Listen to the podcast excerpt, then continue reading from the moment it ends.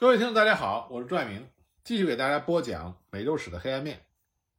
我们上次讲到了法国殖民者在早期的北美洲，那么发动了海力战争，但是因为法国殖民者他占据的是东北部，那里的气候条件比较恶劣，所以呢，法国殖民者在早期并没有发展的很迅速。到了公元一六五零年的时候，新法兰西。只有大概六百五十七人的人口，而在同一时期，新英格兰有多少人口呢？有三万三千人。那么，除了气候原因限制了新法雷西的发展，另外一个主要原因呢，还是因为税收。法国规定，殖民地必须要向欧洲本土的法国政府付比较高的税收，这就抑制了很多法国人到新大陆。探险的欲望。不过，法国人早期在北美洲的探险家有一位非常的出名，他的全名叫做勒内·罗贝尔·卡弗里耶·德拉萨勒，这是中文翻译过来他的名字。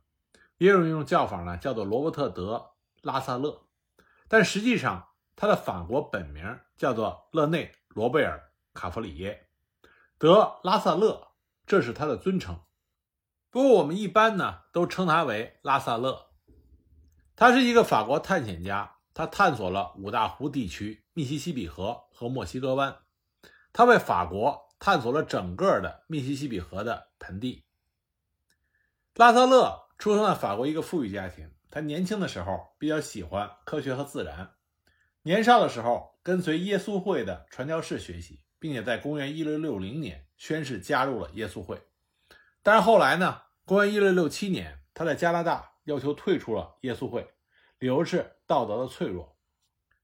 他虽然出生于一个富裕家庭，但是因为他加入了耶稣会，所以他被要求放弃他父亲的遗产。所以他来到北美洲殖民地的时候，几乎是赤贫。他在蒙特利尔岛的西端被授予了一个封地，后来这个封地被称之为拉辛。拉辛在法语中意思是中国的意思，所以呢，也有一些。没有根据的说法，说拉萨勒他一直希望寻找通向中国的航道。拉萨勒在他的封地上设立了一个村庄，并且学习当地的语言，主要是莫赫克语。莫赫克人就告诉他，有一条伟大的河叫做俄亥俄河，流入密西西比河。那么拉萨勒他就考虑到密西西比河很有可能向南注入墨西哥湾。他决定去寻找从西方通向中国的道路。在公元一六八二年，他终于抵达了密西西比河的河口。他其实是想找到一条通往太平洋的水路，结果呢，他找到的是横穿整个北美洲，从五大湖区一直到墨西哥湾的水路。不过呢，他发现了整个密西西比河谷，他给这里起了一个名字。是以法国国王路易十四来命名的，这就是现在美国一个大州——路易斯安那。拉瑟勒在公元一六八四年七月二十四日开始了他第二次探险，他这次率领了四只船，三百人，从法国出发，打算从墨西哥湾登陆密西西比河口，以建立法国的殖民地。但这一次的旅程充满了灾难，他们先是在加勒比海遇到了海盗的袭击。损失了一条船，之后他们并没有成功找到密西西比河口，而是在现在德克萨斯州的马塔戈达湾登陆，并且建立了据点圣路易堡，一面与当地的印第安人进行贸易，一面寻找密西西比河的位置。这就是法属德克萨斯的起源。拉萨勒后来与当地的印第安人卡兰卡瓦族起了纠纷，船只也遭到飓风的破坏。他最后决定带着十六个人步行返回路易斯安那。公元一六八七年三月十九日，他的队伍在途中发生了内讧，拉萨勒在内讧中被杀，享年四十三岁。而他建立的圣路易堡在公元一六八八年也被卡兰卡瓦族攻陷之后拆毁。虽然拉萨勒他探险的壮举，让新法兰西从五大湖区一直到了墨西哥湾。但是呢，新法兰西仍然是欧洲这几国殖民地中最弱的那一个。那我们说完法国在北美的早期殖民地，我们再来说说英国。英国人在北美第一个定居点，名字叫做洛亚诺克岛。不过，这个定居点很快就消失了。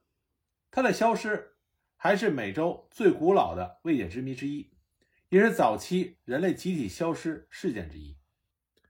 当时正值大航海时代。西班牙发现了美洲航线，并且占据了许多殖民地，进而使他的国力大增，这就使得英国感到威胁，所以英国急需在美洲建立一个据点，来观察西班牙在美洲殖民地的情况。因为英国和西班牙的关系本来就不太好，而亨利八世与西班牙皇室成员凯瑟琳离婚的这件事情，更加剧了两国之间的对立。而伊丽莎白女王就任之后。稳定了国内动荡的社会，使人口增加，但商业活动并没有上升，使得后来失业率升高，社会再次不稳。有人就提出移民的想法，认为可以将过剩的人口移至美洲，仿效西班牙。所以，公元一五八七年，由华特洛利爵士组织约一百一十六名的英国殖民者，抵达了北美洲北卡罗来纳州的洛亚诺克岛。但这个地方并不适合于耕种，物资逐渐缺乏，所以经过一番讨论之后，决定留下一半的人看守，另一半的人驾船返回英国进行补给。不幸的是，当他们返回英国的时候，恰好爆发了英格兰和西班牙之间的战争。面对强大的西班牙无敌舰队，伊丽莎白女王呼吁每一支可以用的船参加作战。就这样耽搁了几年。直到公元一五八九年，这些人才返回了洛亚诺克岛。结果快要到达的时候，他们远远地看到村子突然升起了狼烟，这是他们约好的求救信号。当救援队伍到达村子的时候，发现了奇怪的事情：村民们，包括家禽家畜，通通都消失了，好像突然从人间蒸发一样。走到村外后，军队指挥官命令队伍停下来。原来，在神父家附近的一棵树上，火把照出，树上被刻上了几个不知所云的大字：“Croton”，C R O A T O A N 啊，这几个字母。修女 Emily 在公元一六七零年的提供的证词说，刻在树上的是灾难难免的意思啊，你躲不过灾难的降临。搜救队在村里并没有发现有敌人袭击的迹象。没有发现一滴血、一根头发或者是一块破布。周围的树林，搜寻队也检查了一遍，想看看有没有新的坟墓，但一具尸体也没有找到。当地的印第安部落一直和洛亚诺克村的村民相处愉快，但为了以防万一，还是把印第安人的村庄搜索了一遍，也没有任何的结果。最后只好给女王送去了紧急报告，说是魔鬼弄走了他们。洛亚诺克村已经消失四百多年了，原因众说纷纭。有的说当时爆发了瘟疫，所以村里人都匆匆的跑了；有的说是海盗进攻，将他们都抓去当了俘虏；也有的说当地居民坐着一艘破旧的帆船去了英国，但是在途中遭遇了暴风，全部葬身海底。最为离奇的一种说法，说是有一位印第安的巫师，当时给这些外来的村民们施了催眠术。结果，整村一百一十六个村民集体走进了波涛汹涌的大海，然后通通被淹死了。针对种种谣言，有人一一提出反驳，因为海盗从来就没有到达过北部珠海，而拓荒者也从来没有过帆船。公元一五八七年，他们是乘坐三艘小船来到岛上的，而他们不见的那一天，这三艘小船仍然停靠在港口。至于说有印第安人的袭击，这也不会让这些村民们措手不及，因为洛亚诺克村的村民们都是全副武装，他们有能力保护好自己的村子。在找不到合理的解释之前，那么观光客们宁愿相信是魔鬼弄走了村民。而洛亚诺克村消失事件也成为人类历史上最离奇的未解之谜之一。那英国人在北美另外一个最早的定居点，这是弗吉尼亚东南部的。詹姆斯顿，公元一六零六年十二月，三艘帆船从伦敦港起航，向西驶向新大陆。船上共载有大约一百五十个成年和少年的英国男子，为首的是纽波特船长。这些人是受伦敦弗吉尼亚公司的派遣，揣着英王詹姆斯一世的特许状。他们的主要目的有三个：寻找黄金，将西班牙人拒于北美大陆之外；第三个就是探寻通往富裕东方的新路线。经过一百四十四天的艰难航行。在付出了将近四十人葬身于海上的代价之后，公元一六零七年五月十四日，船队驶进了北美洲中部东岸的切萨皮克湾，在位于目前弗吉尼亚州东南部的一个沼泽地半岛登陆落脚。对英国人来说，这是他们在北美第一个成功的据点。根据英王的名字，这些殖民者将当地注入大西洋的河流命名为詹姆斯河。定居点就叫詹姆斯顿，整个新殖民地被称之为弗吉尼亚，意思是处女之地，以纪念在公元1603年去世的处女国王伊丽莎白一世。他们选择建立詹姆斯的地方是处在詹姆斯河的转弯处，这里易于防守，而且岛上的平地面积也足够。但是这座岛并没有被附近的原住民部落占据，因为原住民的酋长。认为这里过于贫瘠和遥远，岛上大部分区域都是沼泽地，夏季蚊虫密布，而且岛上的水受到咸潮的影响，根本无法饮用。而这些殖民者到达的那一年，弗吉尼亚正经历着七个世纪以来最严重的旱灾，干旱也为日后出现的食物和饮水的短缺留下了伏笔。殖民者到达的时候是五月，这对于粮食种植而言已经太晚了。更糟糕的是，队伍中许多人，包括佣人们在内，都没有农作的经验，根本无力在荒地中开垦。所以在接下来的数个月中，百分之八十的殖民者都饿死了。好在第二年六月，又有新的人手和补给运抵。不过，在公元一六零九年的寒冬中，因为定居者得罪了向他们提供粮食的印第安原住民，所以他们再次挨饿，很多人像苍蝇般的死去。据记载，还发生了人吃人的惨状，五百个定居者一度锐减到仅剩六十人，而土地被侵占的印第安人也经常前来攻打。幸亏来自英格兰本土的不中断的补给，这才使得詹姆斯顿没有彻底的被放弃。在英国人到来之前，弗吉尼亚州地区是被土著居民称之为人口稠密地。整个地区有三十多个不同的土著部落，一共有一万五千人到两万一千人的人口。公元一五七零年，法洪塞纳卡酋长将这些部落纳入到波瓦坦人的控制之下。最初，他的统治之下有六个部落。那么，法洪塞纳卡杀死了其他部落的酋长，并且任命他的儿子或者亲戚为新的酋长，来扩大他的帝国。这些部落都向法洪塞纳卡。进贡以换取和平，同时也形成了一个强大的联盟，以对抗另外一个北美的土著强权伊洛魁人。那么，在瓦洪塞纳卡领导下的每个部落都有自己的酋长和长老会，但都臣服于他。波阿坦人认为弗吉尼亚是他们祖先的家园，是他们的神灵赐予他们的土地，与这些神灵紧密的联系。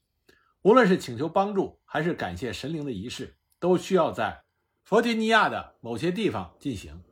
到了17世纪初，土著人已经在这个地区生活了将近一万多年，并且一直在这片土地上安葬他们的死者，因此这块土地也与纪念他们祖先的仪式有关。在詹姆斯顿刚刚建立的时候，因为饥荒和疾病，他们损失了很多人。不过，在他们最困难的关头，当地的印第安酋长瓦洪塞纳卡和波瓦坦人。为这些新殖民者提供了食物，帮他们渡过了难关。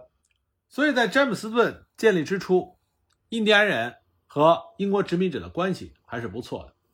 当时詹姆斯顿的领导者船长史密斯，他控制了殖民地，制定了不愿工作的人不得吃饭的法令，促使殖民者自力更生。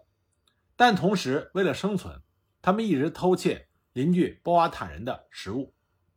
史密斯。与瓦洪塞纳卡结成了联盟。殖民地的指挥官纽波特上尉则在殖民地和土著印第安人的土地之间建立了边界。殖民地的两位领袖都低估了包安坦酋长，他们认为自己只是在和一些无知的野蛮人打交道，却不知道对方是一个强大的当地统治者。几年之内，殖民者仍然把土著印第安人当做他们的主要食物来源，而船长史密斯认识了波洪塞纳卡酋长的女儿波卡洪塔斯。最初，两个人之间建立了信任。但是殖民者持续的食物短缺和偷窃行为，使得殖民者和印第安人之间的关系变得分外的紧张。到了公元一六零九年十月，史密斯离开了北美，回到英国。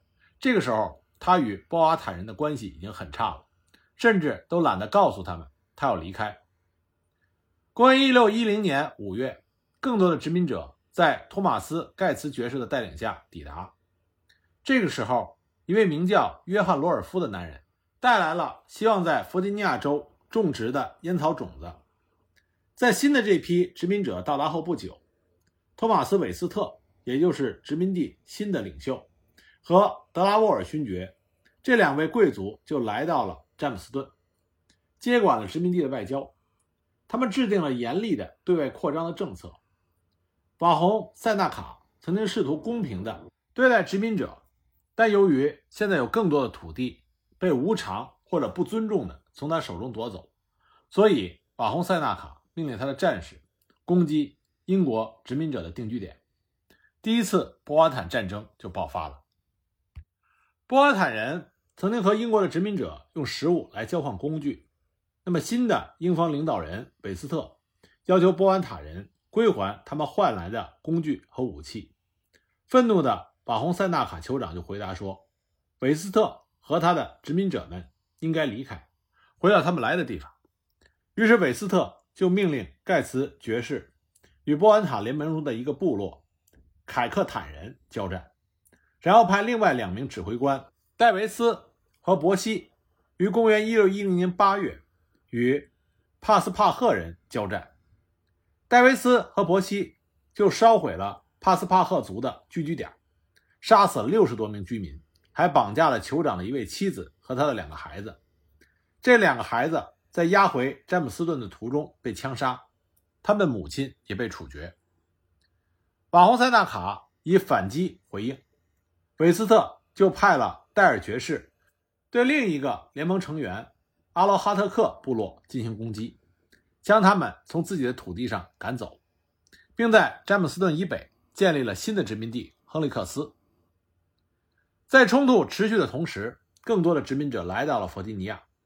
公元1612年，约翰·罗尔夫的烟草种植已经取得了经济上的成功，这也鼓励了其他的殖民者都种植自己的烟草。种植烟草的种植园需要更多的土地，大量移民的涌入也让波瓦坦人付出了更多的代价。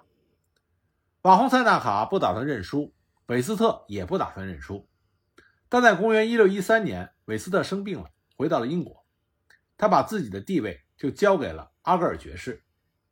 阿格尔爵士持续了韦斯特的政策。公元一六一三年，阿格尔爵士绑架了瓦洪塞纳卡酋长的女儿布卡洪塔斯，并将她扣押起来。他要求当地人归还被俘的殖民者以及前任总督韦斯特提到过的工具和武器。把红塞纳卡照办了，但是阿格尔爵士仍然拒绝释放。波卡洪纳斯，他作为人质被扣押在殖民地内。他学会了英语，并且见到了约翰·罗尔夫。公元1614年4月，波卡洪纳斯选择皈依了基督教，取名丽贝卡，与最早的烟草种植大亨约翰·罗尔夫在詹姆斯顿结婚。他们的婚姻得到了阿格尔爵士和瓦洪塞纳卡双方的祝福，这也使得土著印第安人和殖民者的第一次战争。宣告结束。波卡洪纳斯是早期英国殖民地一位传奇的印第安女性。关于她的故事呢，我们在后边再具体的给大家讲。那么罗尔夫和波卡洪纳斯的婚姻就建立了所谓的波卡洪纳斯和平。那这个和平能不能长久的延续下去呢？我们下集再。给大家继续的讲。